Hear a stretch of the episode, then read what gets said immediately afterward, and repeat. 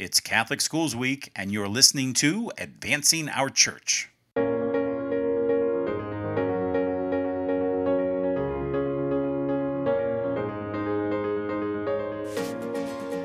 Welcome to Advancing Our Church, a Changing Our World podcast about Catholic stewardship, leadership, and advancement. And I'm your host, Jim Friend.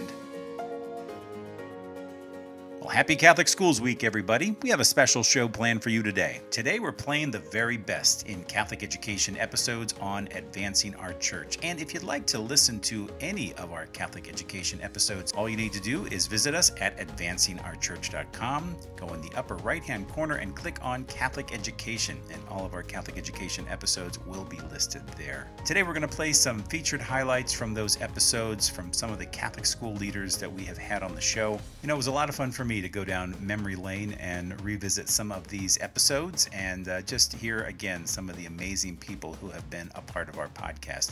I hope you enjoy it as much as I enjoy putting it together for you. And so, without further ado, here's our first guest. Our first guest today is Steve Vergadamo. Steve and I had a conversation last summer, and Steve is a nationally recognized Catholic school advancement professional who has trained Catholic school administrators around the country, made a huge impact on Catholic education, and I was just so grateful for the time that Steve spent on this interview and the way that he talks about his own experience as a boy in Catholic school and how that kind of led him to become a leader in Catholic education nationally. So without further ado, here is Steve Vergadamo. Now, with all of that said, there will some that will tell you, perhaps even my parents might tell you, that my ministry in Catholic education and Catholic school administration began as early as my own elementary school education. Because I will tell you, or they would tell you, that during my elementary years of K through 8, I spent more time in the principal's office probably in the classroom. And by the time I was out of 8th grade, I had the equivalent of a master's degree in school building administration from sitting there and watching how well the sisters ran the school.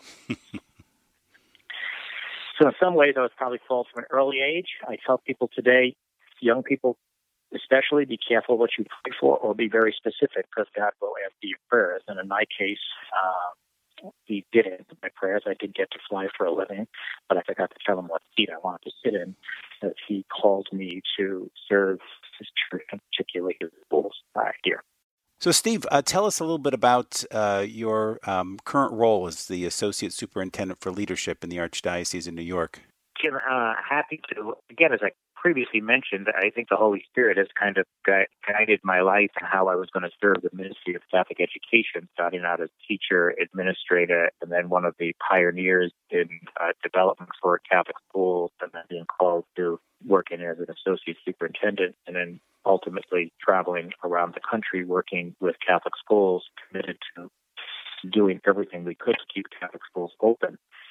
And in seeing 6,000 Catholic schools in 120 different dioceses, I realized that the issues of development, the issues of strategic planning, the issues of marketing, the issues of enrollment management were symptoms of the real disease that schools were suffering from.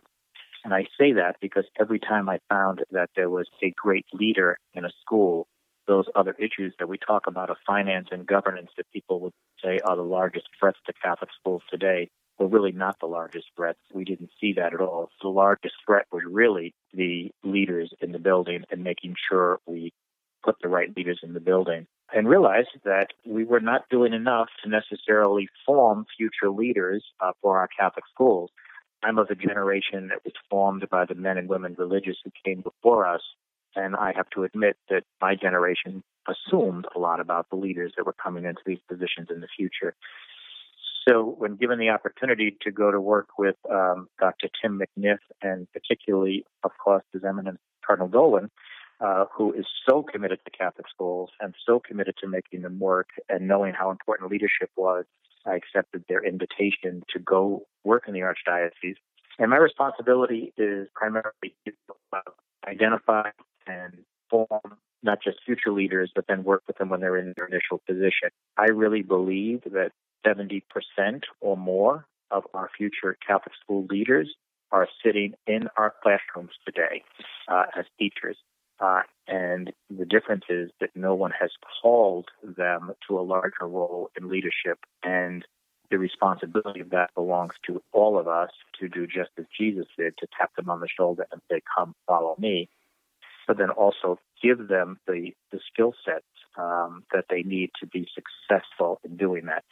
That's what that role is all about.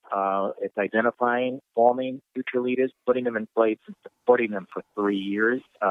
We have a 3-year formation program where we support our new principals and our new school leaders so that they can grow.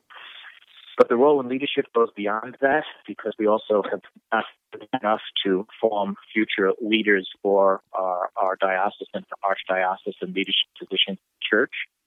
If you paid some attention to what is now going on across the country this year, there were as many as 10 superintendent searches going on at one time, and many of them came up with just interim superintendents unable to fill those positions, because we're not focusing on a pipeline of succession. And I think we need to be doing more as a church to focus in on a pipeline of succession, not just forming principals. That's just the beginning of the pipeline. We need to be forming those that get central office experience, that get the experience to serve at a higher level within the church to ensure the future viability of our school. You're listening to the Best of Catholic Education episodes here on Advancing Our Church. Our next guest is Dr. Tim Ewell. Tim is the superintendent for Montana Catholic Schools. Tim's also the host of Catholic School Matters Podcast, which I know if you're listening to this podcast, I can't imagine that you haven't heard Dr. Ewell, seen him on Twitter or on LinkedIn or one of the social channels. Tim is a husband and a father, a podcaster, a superintendent, a lifelong Catholic school educator. I really enjoyed talking with Tim. He's got a great way with words. In this clip we're going to play, he talks a little bit about how he recruits in leadership, and sometimes it's the right fit for the person, sometimes it's not. Here's Dr. Tim Ewell.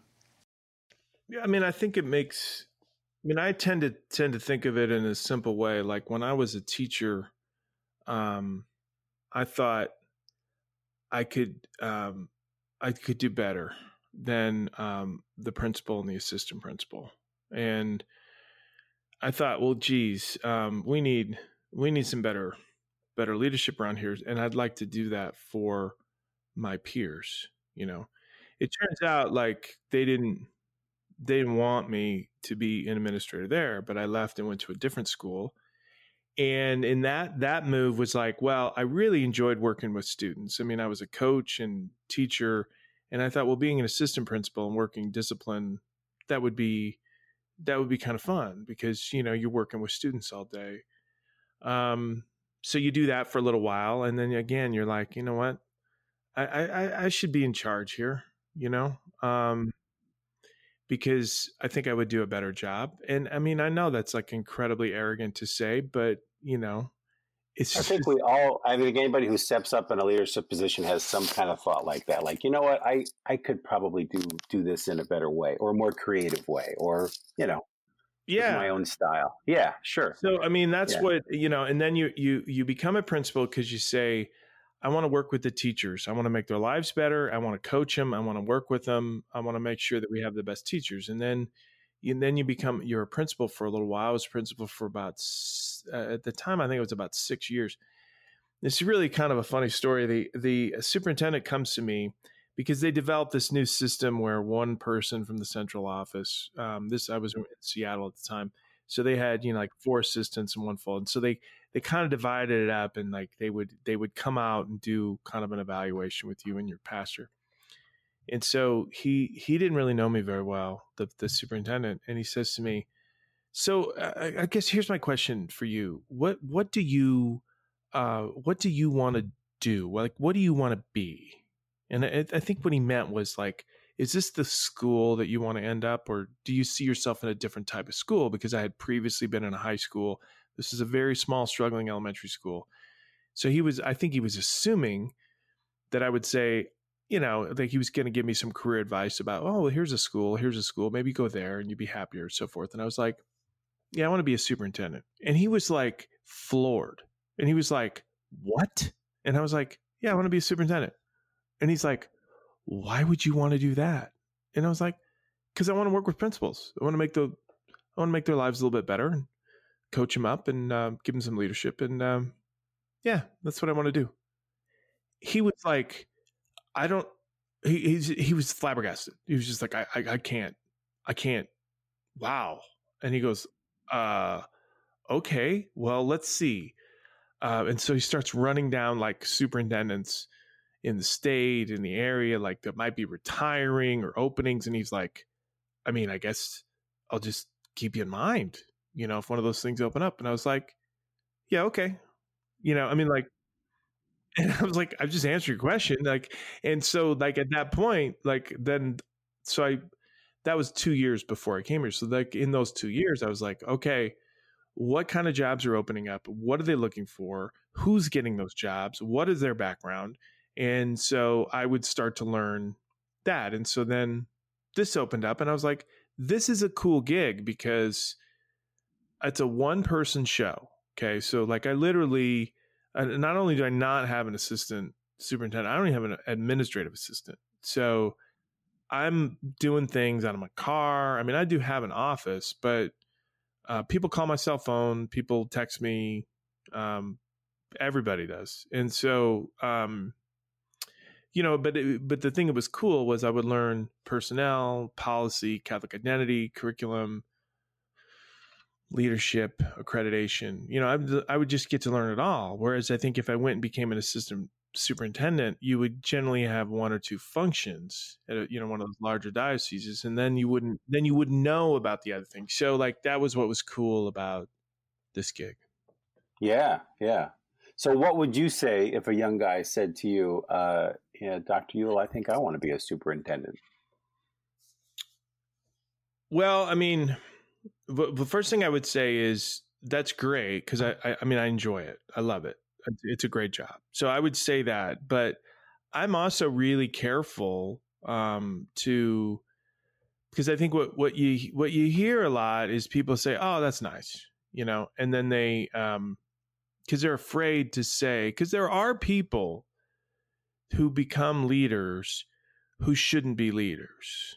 Oh, right? Sure. Yeah. That they're, you know, it's not a good time for them. It's not a good match for them, or it's just not a good thing. You know, that just because you're a good principal doesn't mean you'll be a good superintendent. Okay. Just because you're a good teacher doesn't mean you're a good principal. So, I mean, I always say to people, look, are you like, if you're really serious and you want me to mentor you and help you, I will, but understand that I'm going to ask you some tough questions and I'm going to give you like my honest feedback.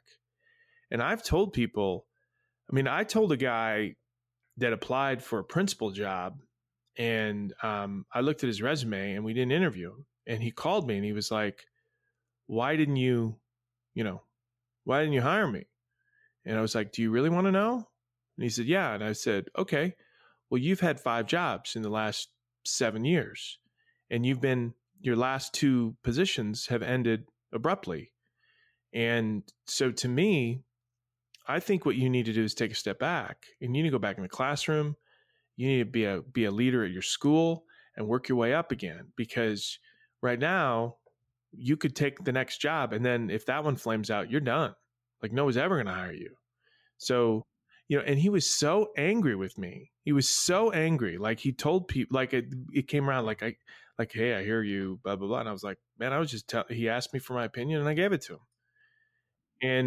And so I'll do the same thing. But I tell you what, if there's people, I mean, what generally happens more frequently is I say to people, listen, you need to think about leadership. And they're like, no way. And I'm like, no, you need to think about leadership. Like this is, you've got what it takes to do this. And they're like, nope, don't want to deal with the hassles, the headaches, the conflicts, the parents, blah, blah, blah. And I'm like, nah, it's a, you know, you get through it. You'll learn the skills. Like that's not the worst thing. Like you can make it.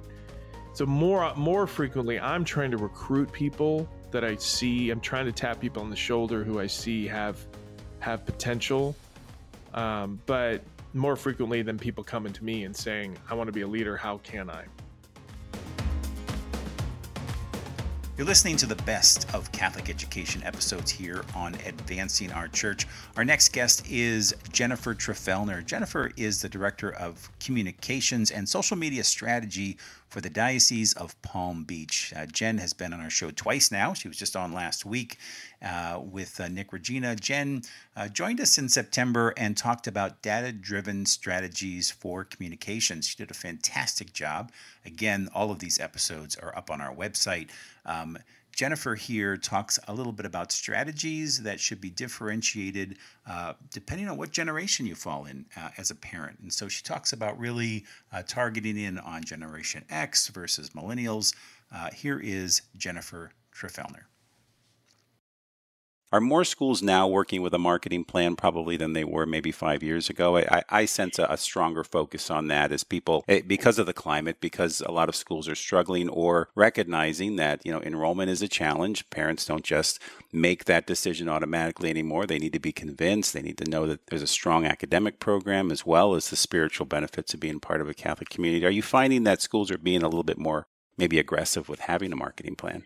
Absolutely, Jim. I think schools nowadays, they have to be strategic in their communications and their marketing. And based on the competition of the different schools that have definitely improved in that realm for their own communications and marketing, our Catholic schools throughout the United States are really putting a big push towards doing just that, which is very wise. So, you know, we understand that research shows that parents are picking schools and students are picking schools for various reasons. And as we're able to really showcase that information, it's definitely in the best interest of these schools. And I think they're moving forward with that as a general trend.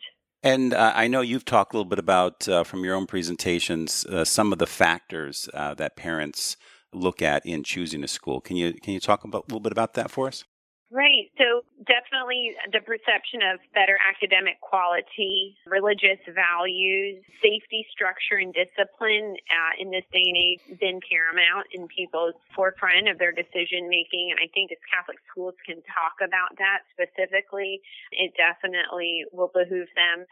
How is those value-added options, which are activities and leadership opportunities, kind of that faith formation that also provides for schools and students to be able to become leaders in a specific area? So when I was working in the Diocese of Allentown, I oversaw school marketing for the diocese. And we kind of put together a group called the Bishop's Commission for Catholic Schools. And I think I've talked about this on the show before. But it was a group of business folks that really looked at the marketing and the way the business end of running the schools. And we had a big debate, a big discussion about, does a parent choose, when they choose a Catholic school or they're deciding on the education piece, what is the most important piece? Is it the faith formation, or is it the academic piece? Like, what is the first thing you think that they look at? Do you have a position on that? Sure. So I think parents nowadays, depending on what generation they're coming from, are looking at a myriad of different things. And a lot of them like facts, and they like proof that not only are you saying you have strong academics, but these are the data points or the proof points behind them. They want a holistic education, so they know their kids will be educated mind, body, and spirit. Also, touching on that, moral and spiritual development, I think is important. Plus, another key component recently has been individualized attention. So I think that parents they're pretty savvy shoppers nowadays. Sure. And so as they seek to address, do they want just an academic school or do they want something that is for their faith? I think that they're looking at the whole package, and they're really doing their research on websites and through school tours and shadow days and social media as well.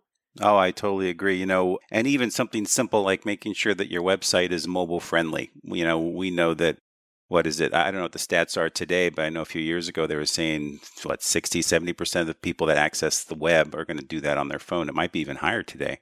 You're absolutely right. Yeah, definitely.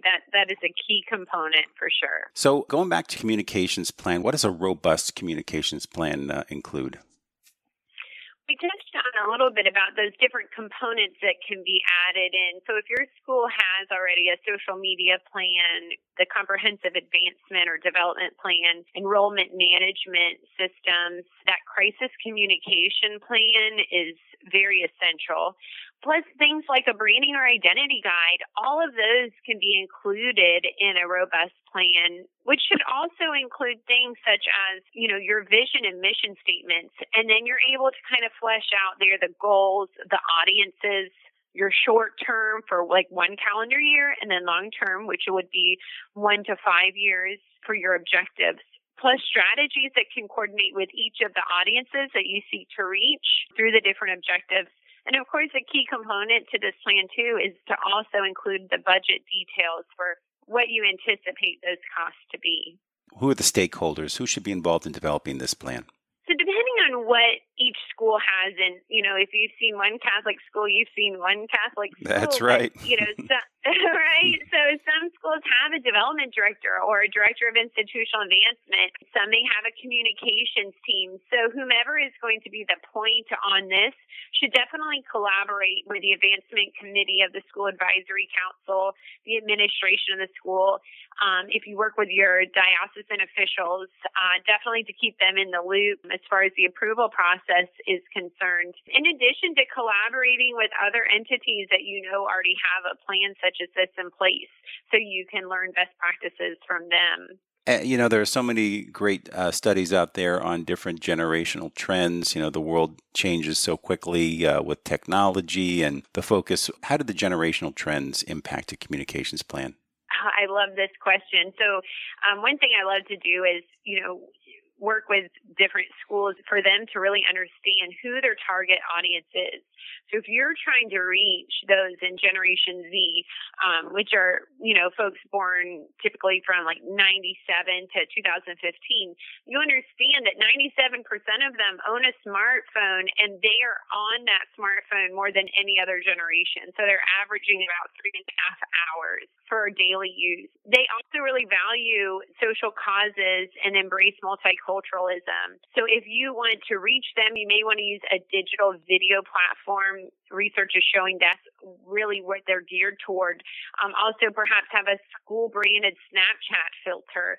If you're looking to reach millennials, which are, you know, 22 to 38 years old, you know, they say that millennials tend to work smarter, not harder. They're very tech-savvy. They're multitaskers. So if you're going to be placing ads on social media, you would want to gear those towards Instagram or Instagram stories where it's really eye-catching. You're very direct with your marketing information because you know they're multitasking while they're looking at those ads. If you're designing something in your communication plan where you want to reach parents of like middle school and high schooler students, maybe they're Gen X parents, you know, you want to really lean towards Facebook. And this generation, typically speaking, likes those data points that I referenced earlier. And Gen Xers can be skeptical. They really want tangible results. So maybe do more infographics with that group. And on the other side, if you want to reach boomers, and maybe these are folks you have identified as donors or alumni, perhaps grandparents of the school, you know, we know that they appreciate emails, and they also are on Facebook. So they're less influenced by peer pressure, but they kind of have that bigger picture perspective. So curtailing your marketing messages for each of those generations really will help to drive home the messaging on the platform where they are active.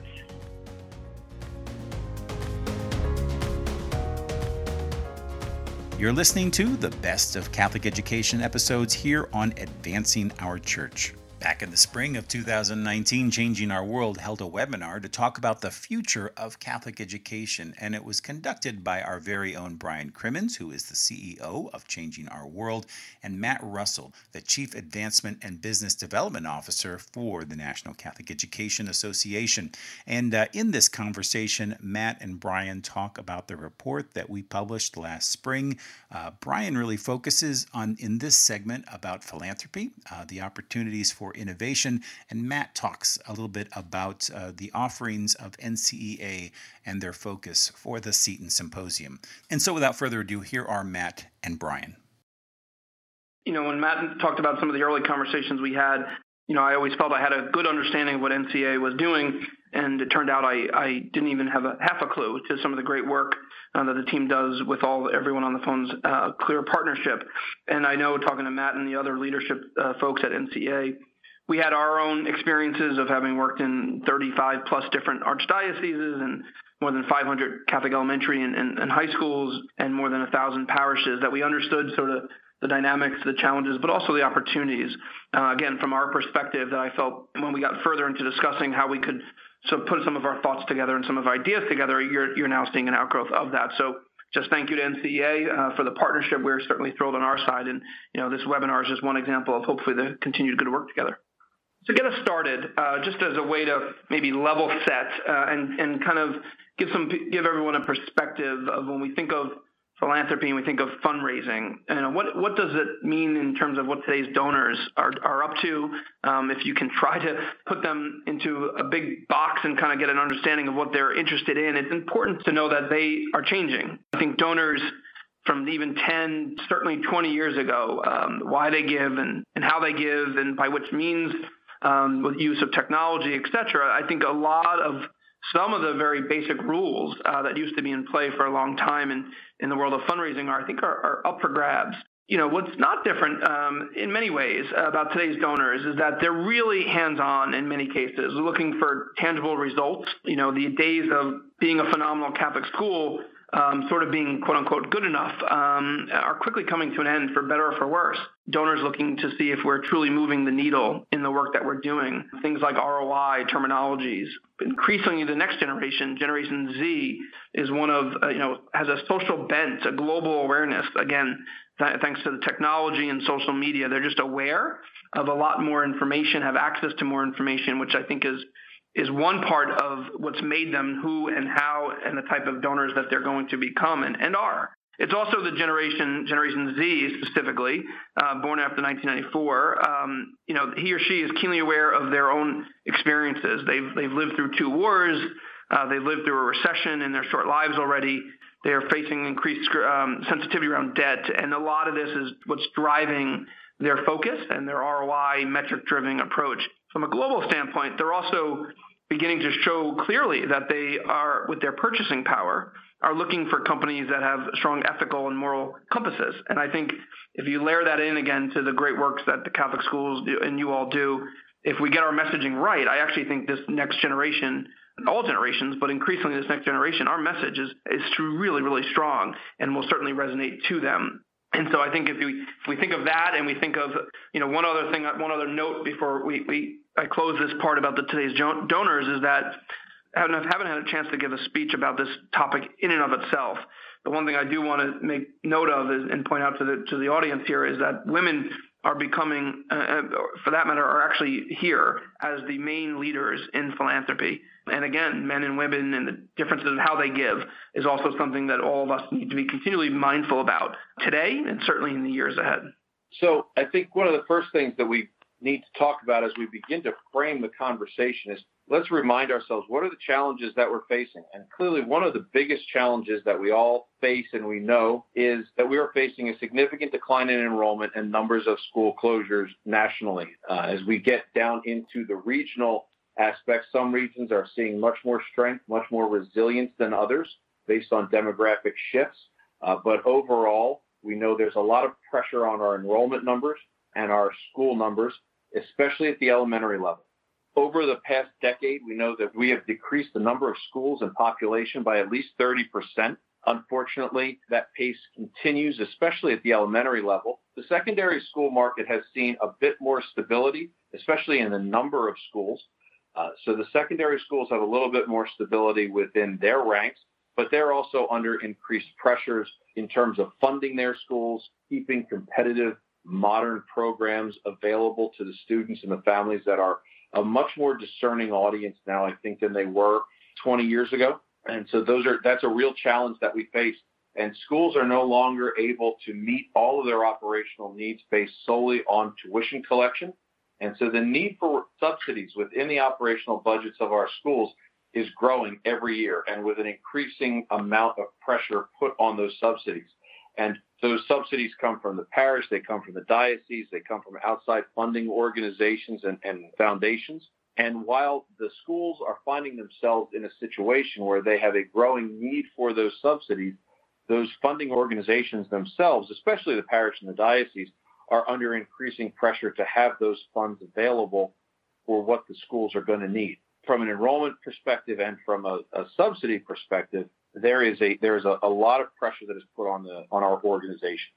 Brian? Yeah, and one of those is certainly the educational options, meaning there are more out there, whether they be charter schools, whether they be more successful and more funded public schools, certainly more options for families to consider, even homeschooling.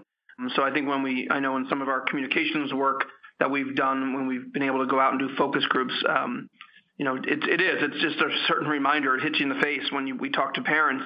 Their options are there for them. Unfortunately for us as well, the Catholic Church, by no means a surprise to anyone on this call, finds itself in the news, often on the front pages, with what's going on. And so that will probably be with us, unfortunately, for a few more months and years. Any chance I get, I'm screaming from the mountaintops about the amazing work that we have with Catholic schools, hospitals, Catholic charities. So I hope not to get lost behind the headlines is the amazing work the church as a whole does, and certainly for this case, education. Yeah, another great challenge that we have is finding and retaining effective leadership. One of the things that we know is that schools with great principals tend not to close, and schools that don't have great leadership tend to have trouble being a great school. So finding effective Catholic leadership for our schools is paramount. How do we find them? How do we retain them? How do we train them to be more effective as Catholic school leaders is a challenge that we face. For a positive spin on some of these challenges, that is one of the areas that we can have the most direct effect in the shortest amount of time by finding good leaders and giving them effective ways to be trained to make them better leaders in today's schools. Yeah, and one point is the last one here is an important one, I think, when we think about the challenges we face, and that is the ability to innovate. And so I often get a chance to talk to groups about when we think of even fundraising, there's tremendous pressure even within nonprofits to find unrestricted dollars. Many of today's donors I covered will often restrict their giving, and that's often, in my opinion, it can be great. But behind all that is something that's potentially dangerous, and that is the need to innovate. We need organizations to continue to try. Even if that means we try and we fail, that's okay. That's part of innovation. And I think certainly of these challenges that Matt and I just took you through, and there are others as well, certainly, innovation is going to be somewhere in here as a through line of what helps us figure our way out. And so I encourage all groups and all organizations to continue to try to be as innovative as possible. And for many donors, being open, being honest about the need to innovate is something that's great. It gets them at the table and gets them wanting to sort of see that as well. And I think that is one area, one aspect of what will help us propel us forward for some of these very important challenges and difficult challenges that we face.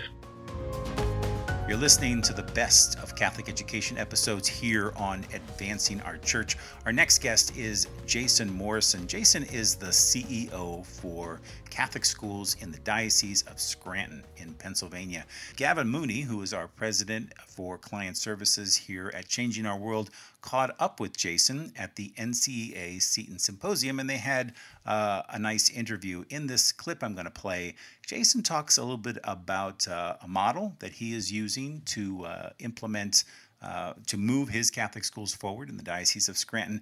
And what's so interesting about this clip, he talks about the urgency and the need to move forward quickly. And so in his own words, here is Jason Morrison. And Jason, you've obviously been involved from a professional perspective, working with Catholic schools across the nation for a long time. So the genesis of what you're doing in Scranton, is that as a result of learnings from across the nation in terms of best practice, or? Yeah, that's a great question. A lot of it is actually, as we drive forward with a new vision in our diocese, a lot of it is looking back at some of the research and some of the things that not only NCEA has done and funded through the Perceptions of Catholic Education. For example, within that research, really outlined what families were looking at when they think about their educational choices. So in the diocese, we are really taking a strong approach to enhancing and ensuring that our academic quality is the best in the region. So we're investing $1 million in STREAM education, which is really forward-thinking, cross-curricular, and gets into all of the 21st century skills needed today, for students to really be successful, not only in school, but beyond. So it's really being driven by, some of my experiences looking at different models of best practices across the country, and then some of the research that NCEA and Vatican have done. Right.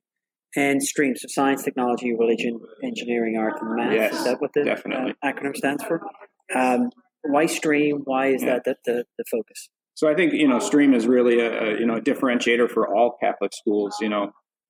Anybody can do STEM. And I think a lot of our public schools, in public school districts, we need strong schools looking at those skill sets, and they're doing it.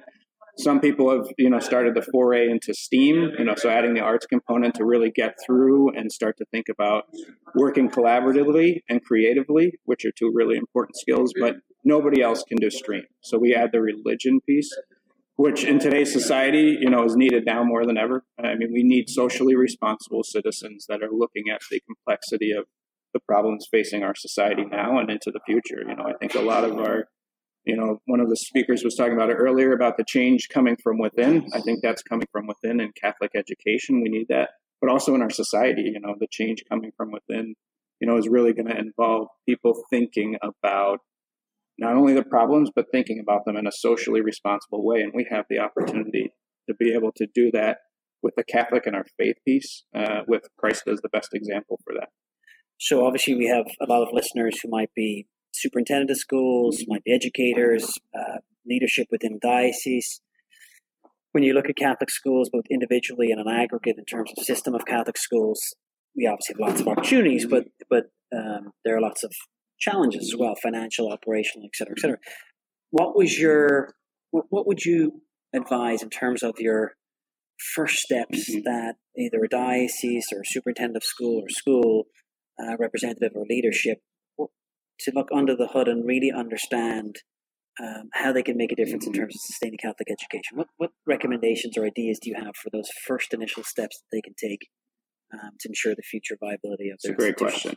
I mean, I would say, just as you alluded to, a lot of people are afraid to look under the hood. You have to look under the hood. And you have to be comfortable with what's underneath the hood, and you have to be honest and open with, that there may be, as you said, there are, of course, challenges. I think every one of those challenges is an opportunity. So how do we take that and turn that into an opportunity? No different than even just going back to that research on perceptions of Catholic education. I think perception is reality. What I say to our principals is we have the opportunity to change perception about what we are and how we become what we're going to do. So to do that, though, you got to take a look at really what's underneath that hood, and you have to. I spent a lot of time when I first started, I went to every school. I started talking to constituencies. I was talking to parents. I was talking to alumni, and finding out what do they think about us? We actually even mirrored that perceptions on a national level of Catholic education. I talked to a few people in our work or in our area about, okay, well, let's take and see, does this research really even apply to us? A lot of people are going to say, oh, that's national research. It doesn't apply. Right. So I said, let's take this and let's do our own research. And believe it or not, our own research mirrored exactly what the national research was saying. So, I would say take that time to really look into that. But unfortunately, we don't have a lot of time. I've said to, to our principals and working with them is that we have to act with urgency. We have to execute. And it's okay to fail. So let's try a couple of initiatives. We've launched two big initiatives in our diocese. Some people might say, well, why don't you just do one the first year, of your work? And I said, well, we just don't have the luxury of time, as everything is changing. So, so challenge yourself, take a look underneath that hood and really be honest. And if it's okay, if something's not great under there, be honest about how you're going to approach it and how you're going to fix it. In a couple of our schools, to be honest with you, our test scores weren't great. That's okay. So let's talk about that and see how we're going to change that and then move that forward. That's really what it's all about. You're listening to the best of Catholic education here on Advancing Our Church. Our next guest is Mark Freund. Mark is the Executive Director of Lasallian Education. Again, at the Seton Symposium, our very own Caitlin McTighe, who's the Managing Director for Changing Our World, had an interview with Mark, and they talked about Mark's experience of the Lasallian education, both as a young man and now as a Catholic school leader. So without further ado, here is Mark Freund. So talk to me a bit more about the relationships in your own personal experience, through Christian Brother Education that touched your heart and brought you to where you are today as the executive director. I fell in love with the brothers when I was a high school student. I grew up in a town in Baltimore where there are two Catholic high schools in our part of town that people in my grade school traditionally would go to. And coincidentally, it's one of the nation's oldest Thanksgiving Day football rivalries between the Jesuit Preparatory School in Baltimore, Loyola Blakefield, and Calvert Hall, the first permanent Christian Brothers ministry in these United States. So I fell in love with the brothers as a high school student way too many years ago for me to even mention here. But I still go back those days. I think I not only learned the elements of history and math and religion and all the other subjects that I took. I think that the best teacher I've ever had in my life was a member of the community who taught German in those years. I think that the relationships and the model of relationship that was built and modeled by the teachers and brothers, both the Lasallian partners, the teachers, the lay teachers, as we might call them, and the brothers, really stuck with me. When I got out of college and I went to work for the arch rival across the other side of Towson, I was blessed. I was, other than the good-natured ribbing that would go from both sides, the alumni friends, my alumni friends, and my friends at Blakefield, I was blessed to learn a different way of looking at teaching and interacting, and it was a good one. Again, I have no criticisms. But what stuck with me with the brothers, and it stuck with me through my years even working in diocesan ministries, was the centrality of relationship. And it was the relationship that you built with the individual, with the young person, in whatever circumstance that it was. You don't stand there and scream and yell if you're the principal of the school at someone who did something wrong. You try to figure out what it was and how you can best go forward in a pastoral way, whatever the end result might have to be. So I think that the relationships that I built with teachers and staff, I'm still friendly with teachers who taught me more years ago than I would care to count. And we still find that even in our 40th reunion, which was a wonderful party a couple of years ago, we not only were blessed to have the brother president of the school with us, and as well he would, it's an alumni event, it's something you would expect. But to have 5 or 6 teachers who taught us in the 1970s come back to share time with us, I think speaks very well to the charism of the brothers, the Christian schools, and the Lasallian family schools in these United States. Definitely. The longevity is really remarkable, and it's certainly very special, I think, to the Christian Brothers, which is amazing. We have, the tagline, every organization that does a marketing study or a branding project comes up with a tagline. And I hate using it, to be perfectly blunt, because taglines always tend to sound artificial. But in a very real sense, ours is accurate. We've been transforming lives since 1680. Right. And it's a ministry that we relish and cherish, and we go forward with every day of the week. That's amazing. You're listening to the best of Catholic education here on Advancing Our Church. Last but not least, today we have Colby Academy here in my own diocese of Allentown. So glad to have Dr. Brooke Cortese, the Chancellor for Catholic Education in the diocese, and Mr. John Petrosselli, who is the principal at Colby Academy. We had a terrific interview right before the start of the school year, and in this clip, Brooke and John talk about the opportunities for Colby and how it began. Prior to being in the diocese, I worked in public education, and my role in the public school system was special education, was my background and passion. So I used to oversee special education programs as their director, and a lot of the responsibility was to find appropriate programming for students. And what I experienced is 9 times out of 10 when there was emotional and behavioral issues at the high school level, there were substance abuse issues also going on with that. And some of the programs that were available really were subpar academically and did not have addiction and recovery supports at all. So it was really lacking. And it was something that really concerned me in having to place students elsewhere elsewhere, but knowing they weren't going to really get what they needed. So it just something that kind of stuck with me as a concern and an issue, and I wanted a solution. So simultaneously, when I really was recognizing this, I was approached by another recovery school that's in Philadelphia, actually, that was opening, kind of like what we're doing, but this was back in 2008, and I thought this was a great concept. So I went and learned about the recovery high school model with intensive recovery supports and what that could look like, and it really inspired me to do some more research. And I found out at that time there were about 50 recovery schools nationally that existed. So this was not a new concept, but not something that we had here in the Lehigh Valley. So it really was inspiring to me. And I kind of took it and continued to do some research. But for me, there was something missing. And I wasn't sure what exactly it was at the time. But I do believe that was God's hand in leading me not only here to the diocese, but to help understand the spiritual aspect that is really necessary in a recovery high school model. So coming into the Catholic school system, I learned about that, experienced that, and simultaneously learned how valuable and necessary it is for long-term recovery. So addicts that achieve long-term recovery, which is considered 10 years or more, attribute that to their spiritual journey. And so for me, that just made sense. The spiritual aspect, strong academics, which is what we have, and recovery support. So put that together, started to get involved in the community, approached, at the time, we had an administrator, not a bishop, because we were in between bishops, and said, this is some of the community work we're doing. And I'm just making sure there's no conflict of interest with our value structure. He was super excited and said, this is great. We should open one. So kind of gave me permission to continue to do the research here locally. He said, put a business plan together, talk to the Board of Ed, got support from our board, put a business plan together, and then we got a steering committee together, which is actually where John got involved. And we've made it come to life. So it's been a really wonderful experience.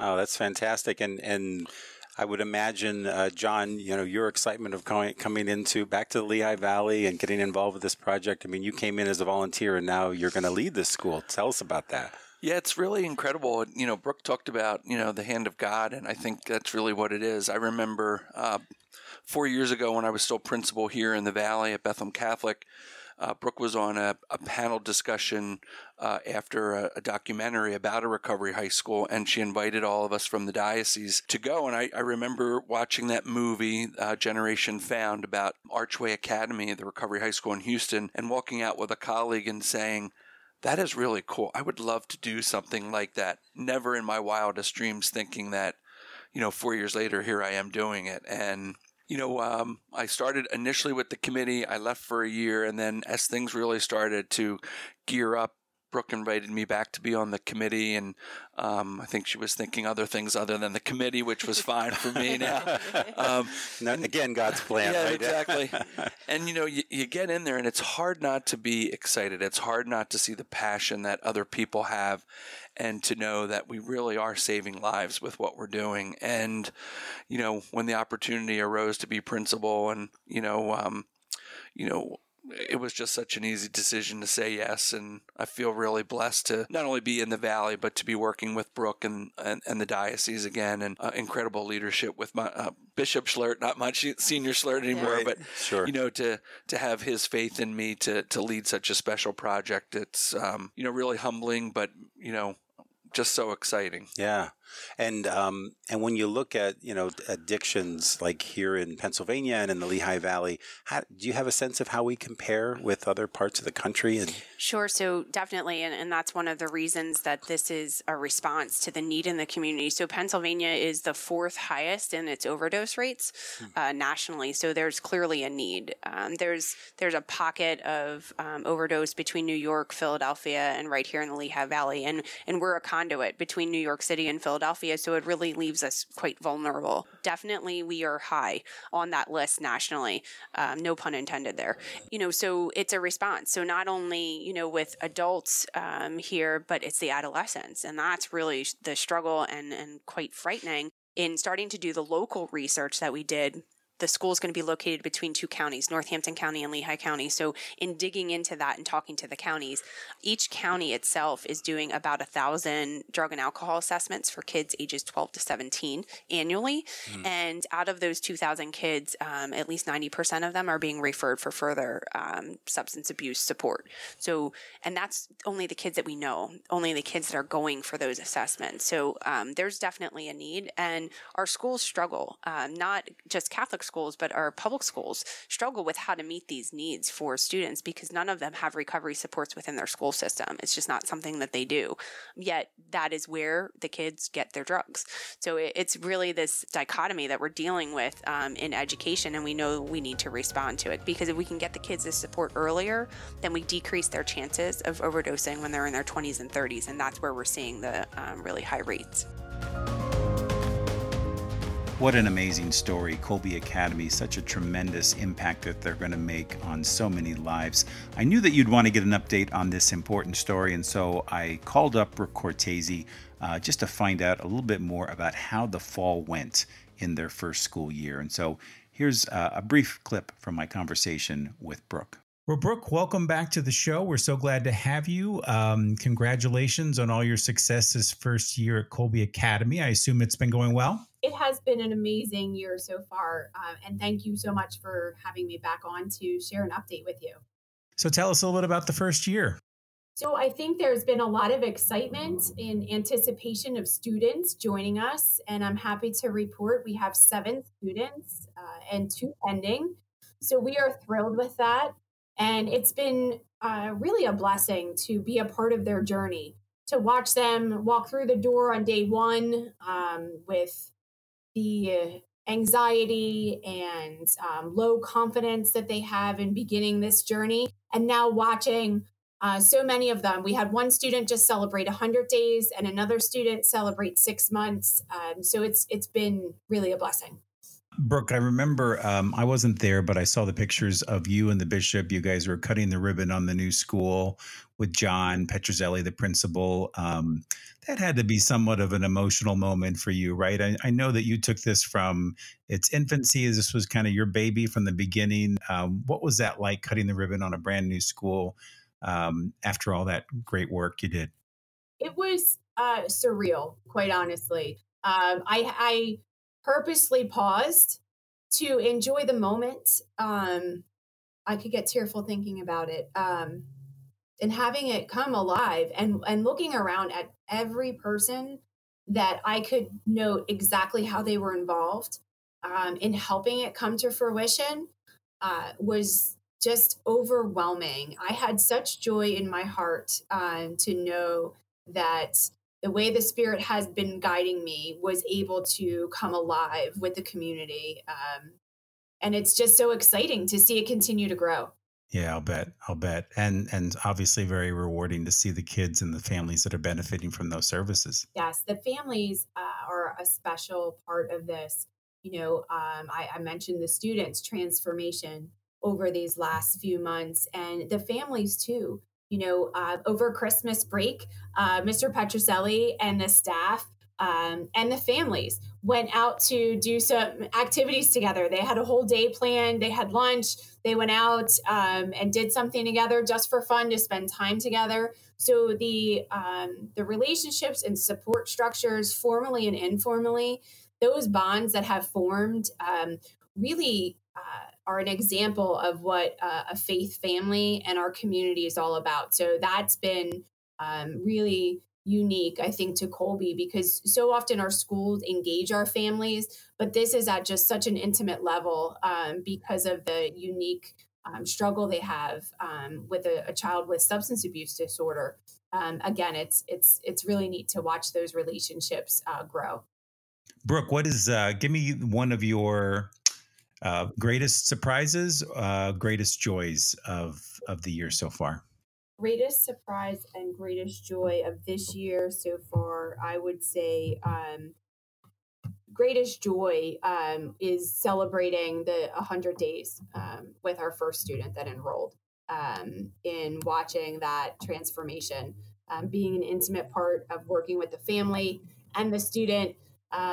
We had a special day at the school that was set up And that really brought me the greatest joy, because that's what it's all about.